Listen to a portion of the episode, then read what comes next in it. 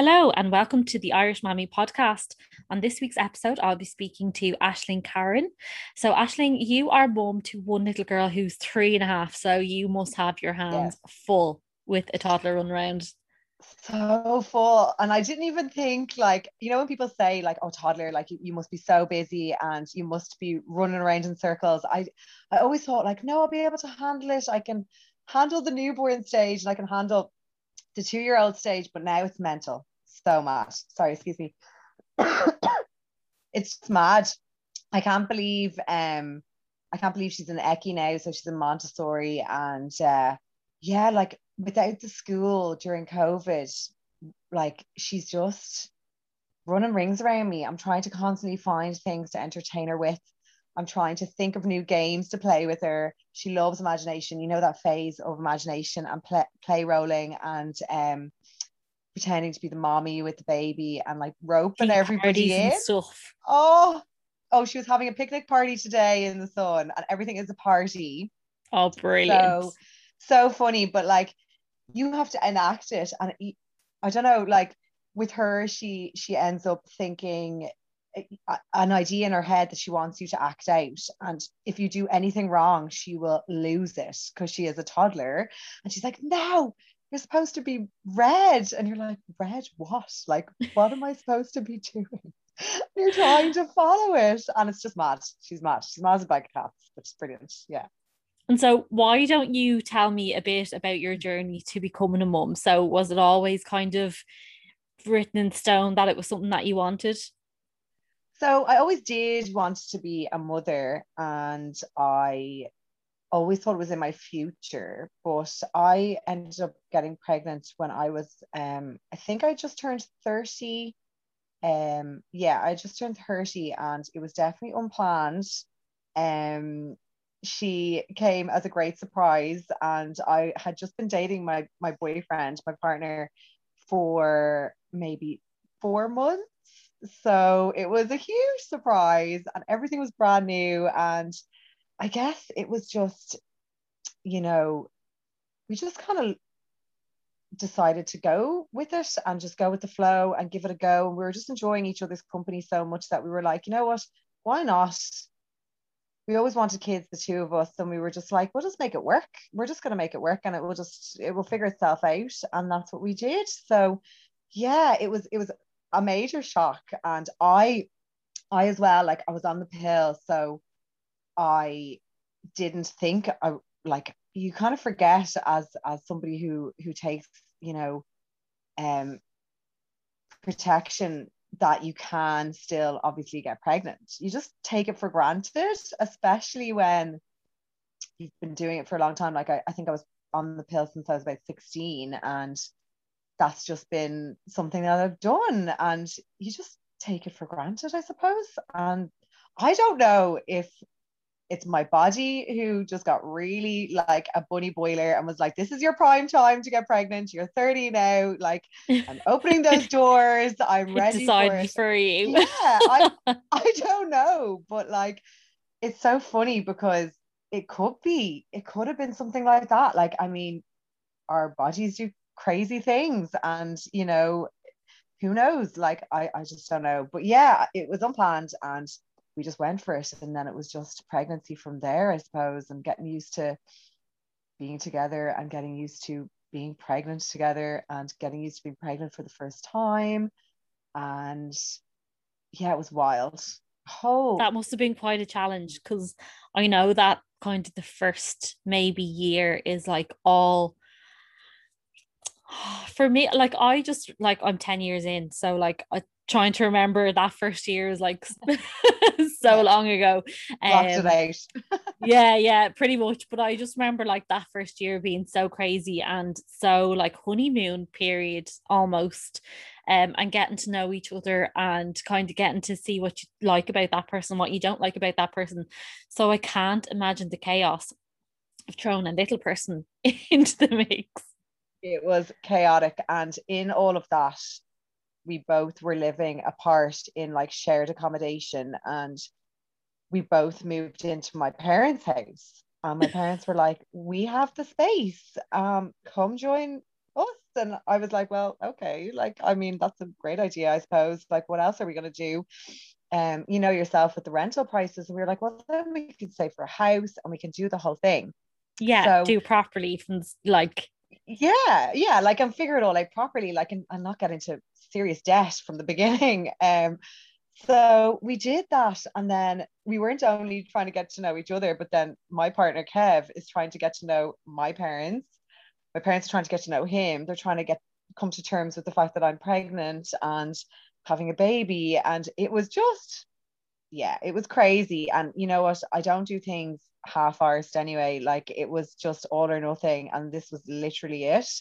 And yeah, so we were renovating like my parents' house a little bit and doing it up so we could kind of, you know, make it, you know, comfortable for us and the baby when she arrived. And yeah, it was it was mad because the pregnancy was fine. It was it was it was just towards the end then that um it all got kind of a little bit wild because everything was going really really well. Pregnancy was fine I was keeping up my fitness. I was eating eating really well. Um, I wasn't really doing a lot else to be honest. And um, towards the end, they were like, "Oh, the, the baby's not growing." Like, and I was like, "What?" And I don't know if you remember yourself, but like it, here, like it, we were going to the nurse one minute, and then you're going to the doctor the next, and then you're doing kind of these intermittent meetings with different groups of the HSE, basically. And you're never really in the maternity hospital till the end um, if all is going well. And I got in there one day I went into my doctor's appointment or, or the nurse and they measured with a measuring tape because this is Ireland. They don't do it like with a scan every time. You just get like your measuring tape out. Yeah, like, okay, yeah, I remember. Yeah, yeah, they measured the yeah. kind of the height of your belly. Yeah, and how expanded it was, and like, is the baby in there growing the way it should be? And they just kind of stopped and they were like, oh. And I was like, oh, what do you mean? oh, and you're like, you know, you hear that, oh, and you're just like, you have to give me an answer straight away. You have to answer that, oh, now. Yeah, like, what is that? Don't hesitate. Don't me. Yeah. yeah. She's like, no, no, no, no, no, it's fine, it's fine. And I was like, no, no, no, no. Hold, hold this. What what is going on? What is going on? And so I went into a panic and then she she basically was like, oh, it's just not measuring to the to the height that we would have expected in this late term. Um, we'll put you down for a late scan. And I was like, oh, when will I get a scan? And being on the public system, they were like, oh, we can't get you in for a scan until seven days from now or something. And I was like, no, like freaking out. And I went off then and I was like, no, I can't wait seven days. My head will just have me wrecked. Like I just wouldn't be able to cope. So rang one of the private scanning places and was like, can I just book one in for today, please? To settle my mind just to to hear what it is and they booked me in. They're really good. Um, it was like the Well Woman Clinic is usually connected to like some sort of scanning place. Yeah, like the the ultrasound suite or something like yeah, that. Yeah. yeah. And so I went there and they were so lovely and they were so helpful and so understanding. And then once I got the scan, they were like, yeah, so the baby's looking like she's measuring quite small. She's only about three and a half, four pounds um, at best. And obviously the scan isn't 100% accurate because of movement of the baby. And um, I was like, okay, so what does that mean? Like, I'm only, I think I was only maybe 32 weeks or something at the time. And I was like, I have a whole load of a way to go, really. Yeah. At the time, you think it's pretty short. You're like 32 about the end. And then when you actually are told, like, you know, this this situation, I was like, oh, I've still got loads to go. So like she really has time like what, what can we do to kind of get her to bulk up like um, and I remember being told by a midwife that they do the majority of their growing toward the end yeah, of the pregnancy, so, they kind of gain a lot in those last yeah, couple of weeks. Yeah, and you usually grow quite a lot as well, and then everything kind of comes together, I suppose, um, to prepare you for the end. And um, yeah, so I was like, well, there's loads of time. Is this not like grand? Um, and they were like, well, look, we'd caution on like air, air on the side of caution in the sense that she's probably not measuring what she should be for 32 weeks. Um, we would like her to be further along in her weight and her length. And I was like, okay, Grant. So they put me on bed rest then, obviously. Sent me out of work, and I was like, no, I can't sit at home for like a month or more. Um, but that's all I was doing. And they were like, eat everything, whatever you were doing with your diet, scrap it, like eat all the fatty foods, to go to McDonald's if you have to, do whatever it takes. try and eat as much kind of um, fatty stuff as you can so you can try and give some of that weight to the baby. And I was like, okay, grand. So we did that. And then she still wasn't really measuring. She still wasn't really measuring um, what they wanted towards the end. Um, and the, the to be honest, they warned me in advance and they were like, usually smaller babies are harder labors. So of course, you know, you're panicking, you're trying. And you would kind of think the opposite because you're it's not easier pushing something smaller out rather than yeah. something bigger. So yeah, it sounds so contradictory. Yeah, and and I guess because they were worried that she'd go into like she'd panic as a baby and she'd be stressing, I'd be stressing.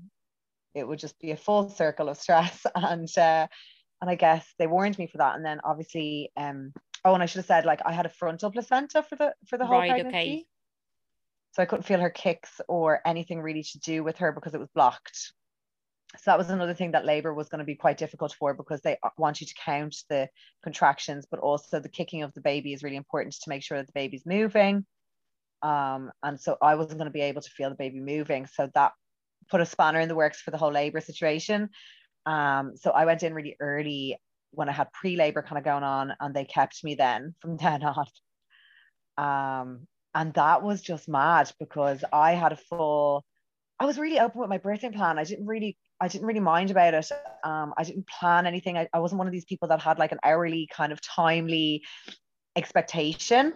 Yeah. Or any way it had to be done by my doctor or anything like that. So I was like really open, let the doctors do their work and the nurses do their magic and everything else. But um, I got in and they're like, we're just going to keep you because you can't feel anything going on with the pre labor. So we're just going to uh, keep you here and monitor the baby with a heart monitor. So they strapped me all in and of course that means you can't move and so you know yourself um labor all you want to do it's like having a foot cramp but just in your belly in your uterus like do you know what yeah I mean? and you're like all you want to do when you have a foot cramp is stretch it out and like get rid of it uh, immediately and like that's what I guess contraction contractions are like you're just trying to stretch it out trying to move it trying to relieve that kind of tightness um and I couldn't do that. So I was just like lying in a stretcher with the strap around me with her heart rate, and her heart rate kept dropping every contraction. Okay, so, so she more... was getting quite stressed then. Yes, yeah. And so I was getting quite stressed. And of course, they say if the mother is stressed, the baby's going to be stressed, and she's already stressed, then I'm doubling the stress. And so that went on and on and on. And I was like, can I just please go for an emergency C section at this point? Like, this is just freaking me out too much. And I don't understand why you're not bringing me in for, for an emergency C section. Um, and they were like, no, natural is best. It's best for the baby, it's best for the mother to try and do natural if we can. We think you can. So we're going to keep you that way. And then it got too far and I got too involved in labor and she got too far down the birthing canal that it was too late for C section. They couldn't have done it even if they wanted to. Okay. So she had to come out that way. So I then went, I couldn't take any medication or anything at this point.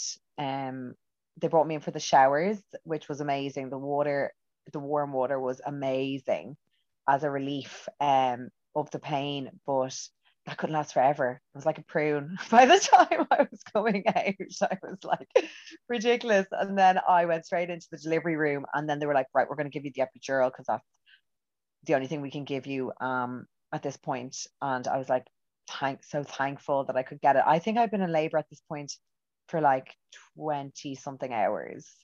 Oh, I hear you. okay, good. Yeah, good. I, I love you. I love hearing that it's a shared experience because it doesn't make me feel so alone. So like yeah, it was really long and you're wrecked, aren't you? You're just Yeah, it's exhausting. Exhausted. Yes. So exhausted. Um and so you, you just have to keep plowing on. Like you just don't have a choice. You have to do it. Um, and then so I was brought into the delivery room. Nurse is amazing, waiting for the anesthetist to come in. And uh, he's doing the rounds, whatever. And I was like, do not miss me. Do not send him home and have me missed. Like I kept saying it over and over again. I was like, do not let him miss me. And um, he came in, and the first time I'm shaking like a leaf. Like I can't stop the shaking. I've obviously gone into some sort of shock, like where my body is just the adrenaline is pumping, pumping through me. And uh, he tries it and he misses the first time. And I was oh, like, God. Oh my God, you can't. I, I, all you have is that, vision I won't go into it, but like all you have is that vision of what he's doing. And I'm like, get that vision out of your head, get it out now.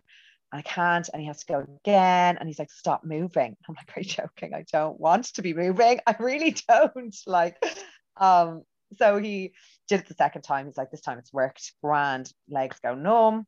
At this point, I'm not really feeling a lot anyway through the the whole chaos of it all. Like I'm feeling the contractions, but it doesn't it kind of all feels a little bit numb as well, if that makes sense. Like yeah. everything is just kind of so crazy.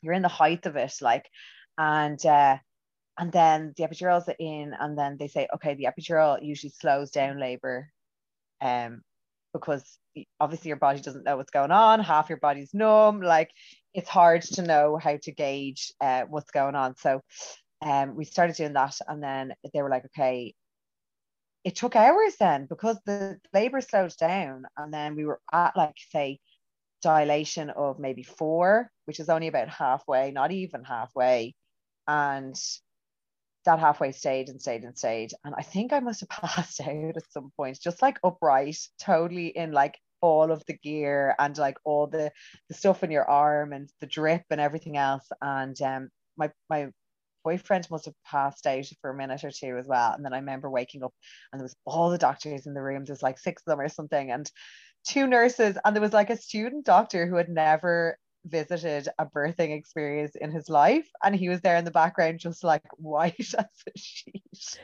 The poor guy was just like, I cannot cope with this. You, you, you could see him inches from the door, just looking to bolt it. And they were like, right, we're going for it. This is it. Push now, push and go for it. And I was like, okay, right, good. We're doing it. And she was out in like two pushes after all of that time and all of that energy. And it was like two pushes and she was out. It was the quickest time. That's incredible. That I don't know that's, how. That's incredible because like I never got that far. I ended up with a like a cesarean in the end. So Did I'm always kind of like, what happens? what, what happens? Actually, what actually happens when they get to that point? And I hear you about the um student doctor. I had a student doctor in my um in my labor as well, and it was her first birth. And when I went in, my midwife was like, I've got a great feeling about this. You know, your baby's going to come tonight and she's going to come on my shift. And yeah, um, she said to the student doctor, she was like, Oh, you're going to get to witness your first birth. And I actually felt so disappointed for her that, that I didn't progress to like proper labor because she didn't get to see it and she ended up going home. I was like, Oh, that poor girl. Um, so disappointed, still waiting and wondering what's it like. what, yeah, what is birth?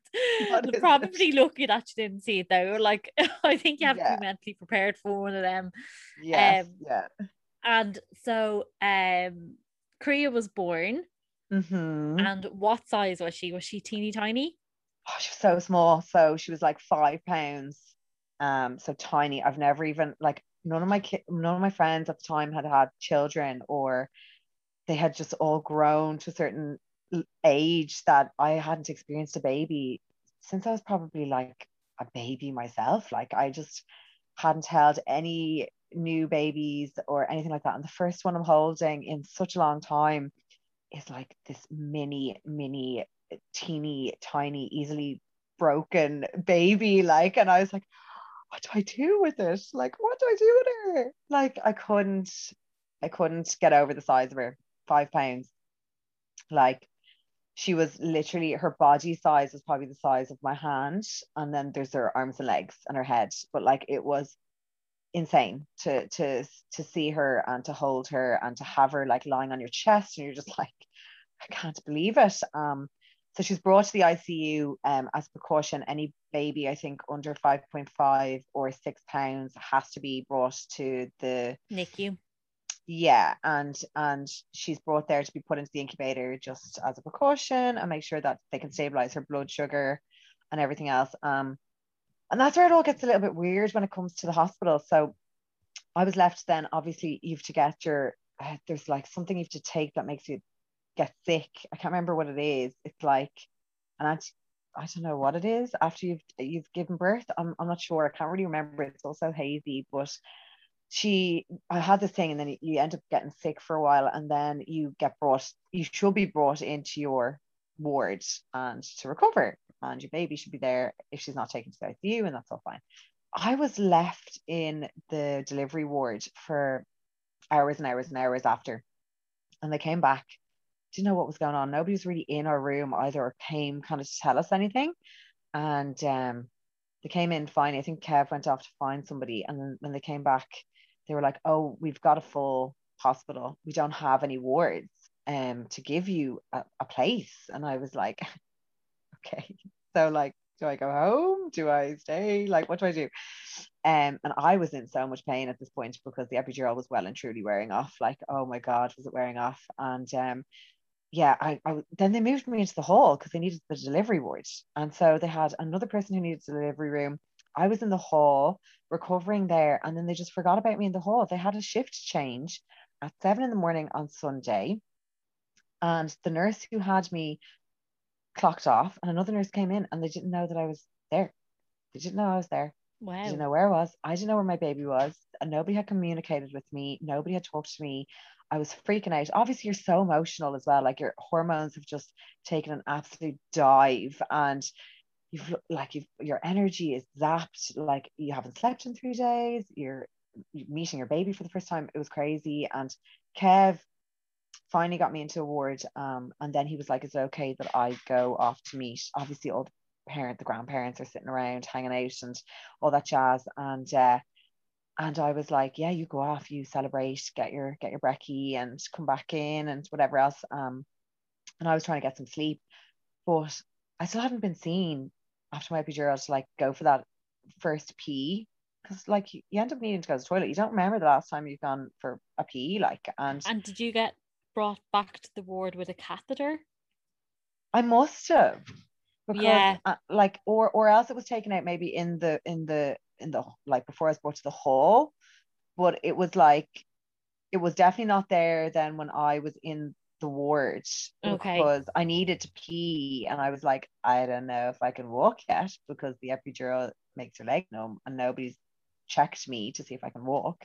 So I was like, can I just get up and go to the toilet? Um, so I, I was kind of freaking out and I was like, I don't know what to expect. This is like so new. Everything yeah. is so weird and surreal nearly. Um, and then I finally got a nurse. Kev came back from Brekkie and he was like, Have you still not been seen? And I was like, No. And I was getting really upset and really stressed. And I also wanted to see Kriya. And um, this nurse comes in and she was actually so so rude. I don't know. Eh, look, I don't know if it was hard. Like I was emotional.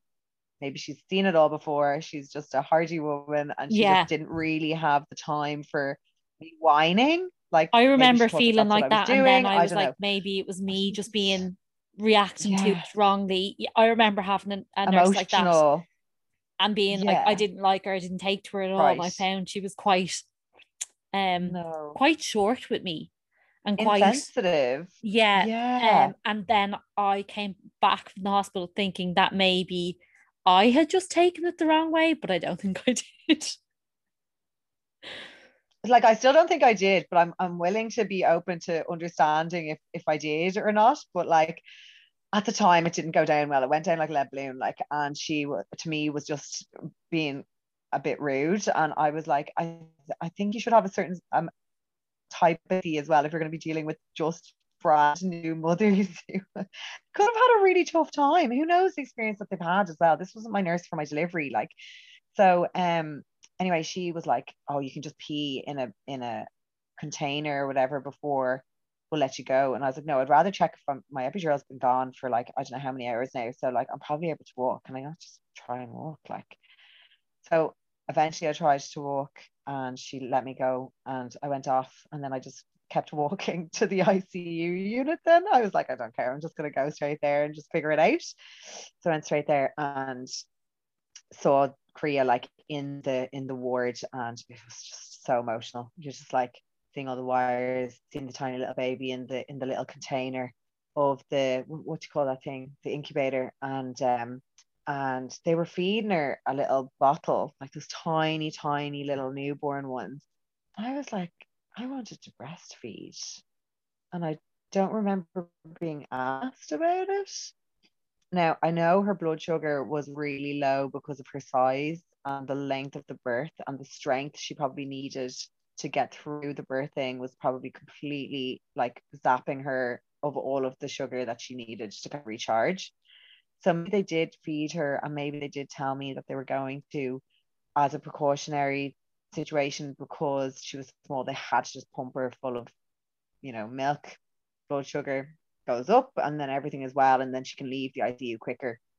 So that's probably what happened. But I was like, I don't remember being asked. I don't remember being asked. So obsessed and all. And then like, I really want to breastfeed. I want to try. But then I got to do it then in the ICU or, or try in the ICU or not the ICU, the, the NICU or whatever. And um, it, it, she was so small, she just couldn't latch on. She, I don't know if she had gotten used to the bottle already or if she, I was struggling myself as well. Um, but we tried and we got somewhere, but it was it was it was a huge try. It was it was big, and then gave it a break, and then I went back to my room and um she was there then for I think it was a full 24 hours and then they, they came down with her. And I don't know if you remember yourself like they come down and they give the baby and they're like here she is everything's amazing congratulations and and then they're like okay bye now. And they walk and away. you're oh my god that is the scariest moment in any new mother's life and especially I take it Kev was there at the time that they brought her down to you yeah, because he it was nighttime. It was like really late. It was like two in the morning or some random time. And uh he had gone home. He wasn't allowed to stay. So. Yeah, yeah. Because I yeah. remember being brought up to the ward after my section um, mm. And Ian was allowed to come up to give me a little bit of a hand, kind of just to get her clothes and to give, because obviously I'd had the section um, yeah. and I wasn't able to move and I had a catheter in and there was all these fun yeah. things going on after having that section. Um, so I couldn't move out of the bed to get my bags. So he was allowed to come to the ward um, and get me on my stuff and make sure I had everything for like during the night. Like close enough and stuff. Yeah. Close yeah. enough, like her wipes and her nappies and everything that I needed. And then mm. he was told that he had to get out. And the nurses were like, Well, like if you need anything, just call us. Um and I just remember being like, oh, so this like I'm I'm on my own here. Um and because I wasn't able to move or walk or get out of the bed or anything, I had to change her on the bed but I just had a section. I had a big like incision on my stomach and I was trying to like oh. maneuver myself and a baby and try to lift my Lifting. legs. Yeah. yeah, try to lift my legs so that I could put her in between my legs because I couldn't move my legs at the time. So trying to like put her in between my legs so she wouldn't roll off the bed and there was all this stuff going on. And yeah. I remember like ringing the bell and asking the midwife to give me a hand because she'd peed on the bed because like, I wasn't quick enough. Yeah. yeah, and I wasn't quick enough with the nappy. I just remember how cross that midwife was with me coming in, and she was like, "Oh, we have a change in area," and I was like, mm, "Can't move." Had a C section, mm. legs yeah. were numb, um, and that was one. That was the only bad experience that I had with a midwife. But I remember being so upset because so I felt like I'd done something wrong, even though I know in hindsight that I hadn't because I couldn't physically move. Yeah, yeah. It's not like it's not like I'm I'm I'm not bashing midwives or, midwives or anything. No, or, no, no, not at all. But I feel like that tainted yeah. that one bad experience. Yeah, tainted my overall lovely experience that I had. Yeah, and that seems yeah. to be the one that I remember. Yeah, yeah. I mean, that's that's the thing, isn't it? It only takes one bad thing to happen that our brains just love, you know, focusing on negative. Yeah situations like we naturally do it. So we have to try extra hard like to try and focus on the positives. Um and you're right like you could experience all of this wonderful positive like dream like experience and then just one tiny thing can just set you completely off track. And it's just it's mad because like that's that's pretty much what happened for me. And like i think as well as a new parent especially your first baby you just don't have the preparation for what you think you will have. Like you do all the work, you do the antenatal classes, you talk to other mothers, you try and get ready, you read all the books, you get all this stuff, and you think you're there, you think you're in it, you're going to be grand. It, and then it just, it's not that it isn't grand, it's just a whole different experience, I think. Yeah. To what I thought it was going to be. and it was just not textbook like you think it's going to be. No, and I don't think you can explain it to anyone until They're in it. been through it. Yeah. Yeah, and you can try Yeah. your best, but everyone's is so different as well. Like every experience is so individual, and each person has it all down on all their different stories to tell, and it's just like no one size, you know. And Yeah. so like it's just it's just mad, and like when when Kev was gone and the nurse comes in and and, and Kria's there, and they I think they showed me how to wind her like you know up on the shoulder and that was it. And the nurse was amazing. Oh my god she was like she burped her once and like or tapped her back and then she burped her in an instant and then she just gives her to me and then I'm trying to burp her and I'm like what am I doing? Like I'm just like moving the child trying not to fling her across the room. I'm like oh my god. And she's so light and she's so small and like her clothes are tiny. I kept loads of them kept tons of them and um yeah and then the day after because we were public instead of private we went straight home then and Yeah. then we were just home like then that's just it and your new life has begun and yeah, it's just, and you go home as a family of three. I found that really like mental.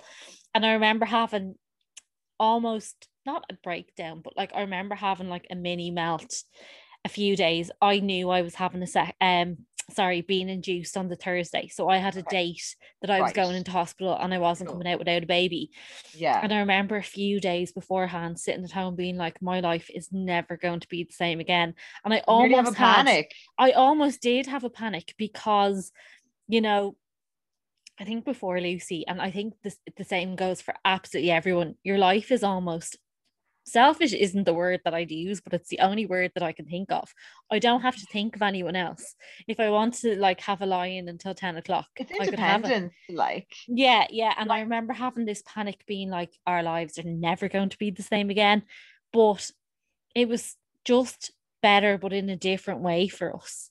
yeah And Like- I was so worried about, oh, we're never going to watch like a TV series again because we're going to have a newborn. And I was like, well, the newborn's pretty chilled. So she's just going to lie on one of us while we watch Yeah. sh- program. And that's, you just have to think of it in a different way. And I think when you put, as you said, a positive side kind of think, yeah, think Yeah, about it yeah. more positively, like everything seems so much better.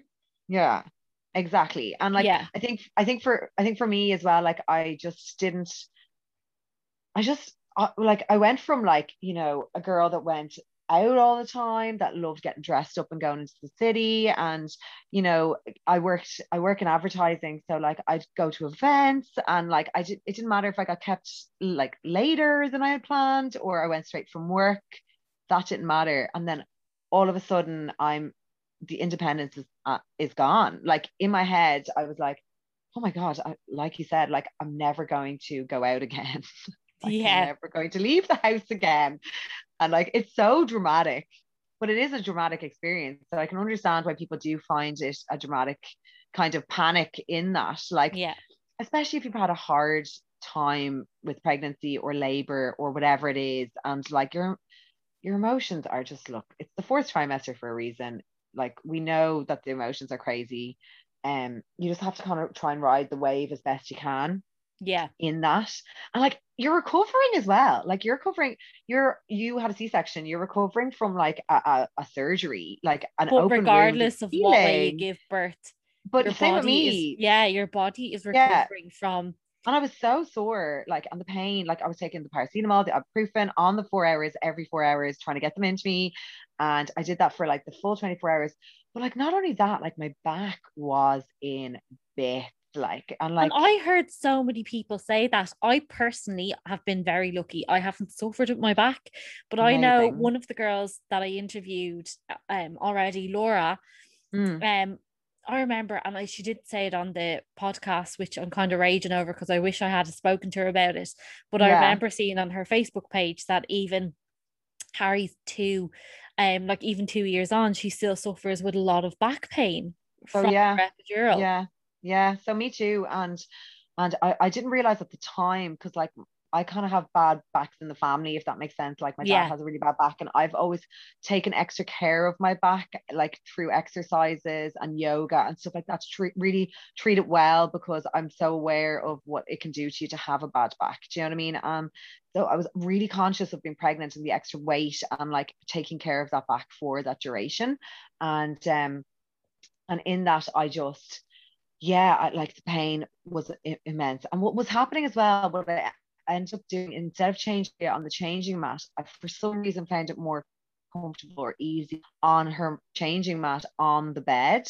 Yeah. And in that, I was crouching down more, which is weird. I don't know why I decided to do that. And I was doing that regularly enough, and that was only impacting my back more. And then I like because obviously Kev goes back to work two weeks after paternity, you're 100% the only person keeping that baby alive around the clock. And breastfeeding was happening for me at this point. I was pumping the whole time and bottle feeding her breast milk, which was also around the clock happening. So it was crazy. Like it was just like she'd sleep for whatever it is as a newborn, two or three hours, and then I'd be pumping while she was sleeping, and then I'd be bottling that and freezing that, and then feeding her that, and then doing it all over again. And it felt like you were getting about 40 minutes kip in between. And I'm sure it's Yeah. the same for majority of mothers. Um, we were lucky we had that bottle machine that like makes the milk when Oh. we moved on to formula. Listen, godsend. oh my And god. um I know that the HSE and the public health nurses and everything aren't fans of them. And you know, there's a lot of stuff on the internet that says they're not good. I They were a lifesaver. They were the I best thing that I wouldn't invented. survive without it. No. And I, I I, I, can't, no, not at all. I, I couldn't even imagine. I couldn't No, even I wouldn't imagine survive making a without it. bottle. Yeah. Um and I know that you also said kind of about like that she wouldn't latch and stuff for you. Yeah. Um, so just to make you feel better, I'm not sure. So I was never like dead set that I wanted to breastfeed. I was kind of Yeah. like if she took to it and we were Grand. both comfortable, I would have been happy. So just to make you feel a bit better, Lucy didn't latch at all. okay. And she was just born never- seven pound two. And Okay. she was so like, you know, even as Each a baby. own, like, yeah. yeah. Mm. So, you know, mom guilt just doesn't have a place here because No, Lucy no. didn't latch for me either. Like we tried it when I was in recovery. And then I've actually never told the soul this, but I'll tell the whole world anyway, saying it and tell everyone. Um, I tried myself a couple of times when I was on the ward because I was like, God, my life would be so much easier if I could breastfeed. You know, I'd have more freedom, I could go out or whatever. So I Yeah. tried a couple of times on the ward and she just no was having none of it. So I was like bottled for me. So Okay, um, that's it. It's told yeah. me like the baby already ruling the roost. Like it's yeah, just yeah, like fine, absolutely. fine. Oh God, if yeah. you met her, you'd know she rules the roost anyway, not to worry. All women. so um tell me what it's like being a mom to Kriya. So Kriya's three and a half now. So how has your journey been for the last three and a half years? Because I just need some warning of what's to come. Because my So, like- almost nine month old is like absolutely running running me riot at the moment. Really? Yes. oh okay, God, so it must be like nine months in. Oh my god. And I is she walking? No, she's just started trying to crawl at the minute. Okay. So like she's on the move. Oh she's yeah. there. Oh yeah, no, Yeah. she's backwards crawls, but she's trying the forward Oh, crawl yeah. at the minute. Um, and I just think we're in for a whole world of trouble when that starts. It's so funny, isn't it? Because like these stages, they just happen so like you're you're just nearly unprepared for them every time. yeah, I feel like they creep up on me, and I'm not They one bit prepared. And like then you're like, oh my god, childproofing. Like shit, I haven't childproofed anything. Oh, all of this coffee table and stuff is gonna have to go into storage for like a year. Like, do you know what I mean? It- it's so funny. We got rid of it. A, so much stuff in the house because we just deemed everything a danger, and it was just easier to have an empty house with a couch in it. And Oh, my nothing clothes horse is gone. yeah like she's in the gone. walker and she's like, it's Yeah. it's her favorite thing ever is to try pull it, Oh, but the then she pulls it onto Yeah. herself. Um, so the clothes horse is gone. That's a no no. I'm Um, like a clothes horse is a pretty gentle thing in the house. You know what I mean? Like it's not going to usually cause too much damage, but look, a baby will change all perspective. Like it's it's crazy. But yeah, so like she started putting on the weight. I I stopped breastfeeding. Um, I didn't even really bother with breastfeeding where she latched on. I was just formula like breastfeeding with the bottle. You were just pumping. Pumping. Then I was doing half and half because it was a nightmare to try and keep pumping. I kept getting engorged, and uh, my body didn't understand because it wasn't coming from baby. There was no communication between my body and the baby and how much breast milk was needed because I was using the pump. So that went on anyway, and she was grand. She started putting on the weight. Formula feeding was the way forward for us. After three months, I gave up totally breastfeeding, and I felt really guilty and then moved forward from that and was like, look, it's grand.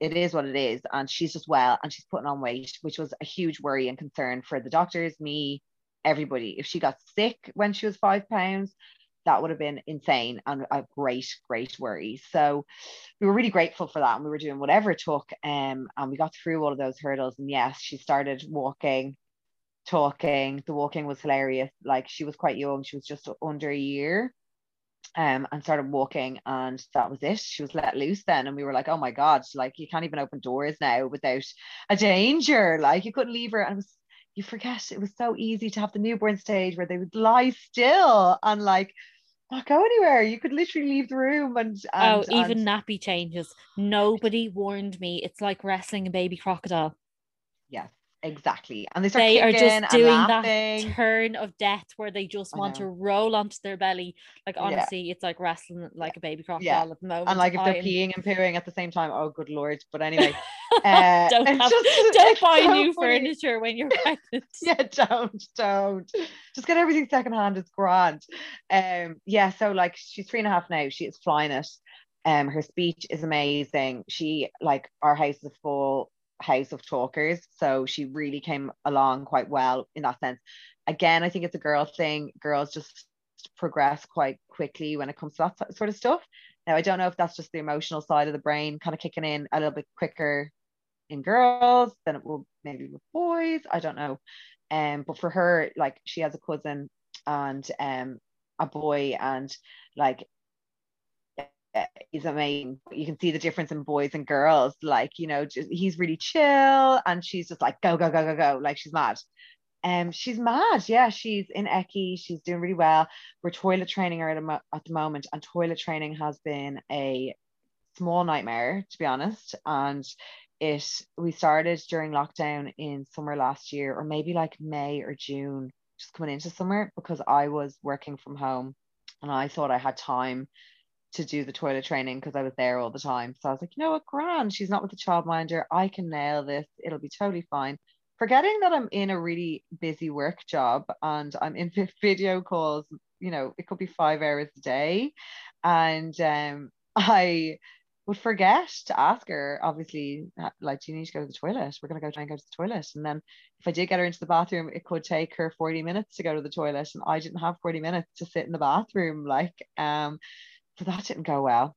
And because I started off so wishy washy and uncommitted, in hindsight, that was the worst idea because you know she needs like guidance and you need to be going like determined to get it done so and much encouragement and, and strictness stickers. as in like yeah and I was using the stickers but I was too late and then I felt guilty for missing something or say like she peed before she got in or she wasn't fully establishing the routine of what we do with the toilet you know and yeah. I wasn't really guiding her all that well so then we stopped I realized uh, the Montessori took her with nappies, so I was really lucky. So I stopped, stopped dead, and was like, "No, we'll come back to it when she seems more ready." Yeah. So Christmas came around this year, and um, she we're off obviously for like the whole Christmas and COVID again. So I was like, we can't go anywhere, so we'll just stay put and we'll we'll do the toilet training.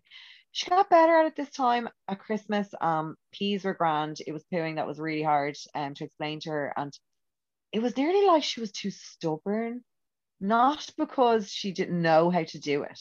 Yeah. It was like she was just like, no, just no. But kids don't like, like going oh. to the the kids honestly, and I only know this. I uh, used to mind my sister's children, and I mm. was there for the potty training part of it.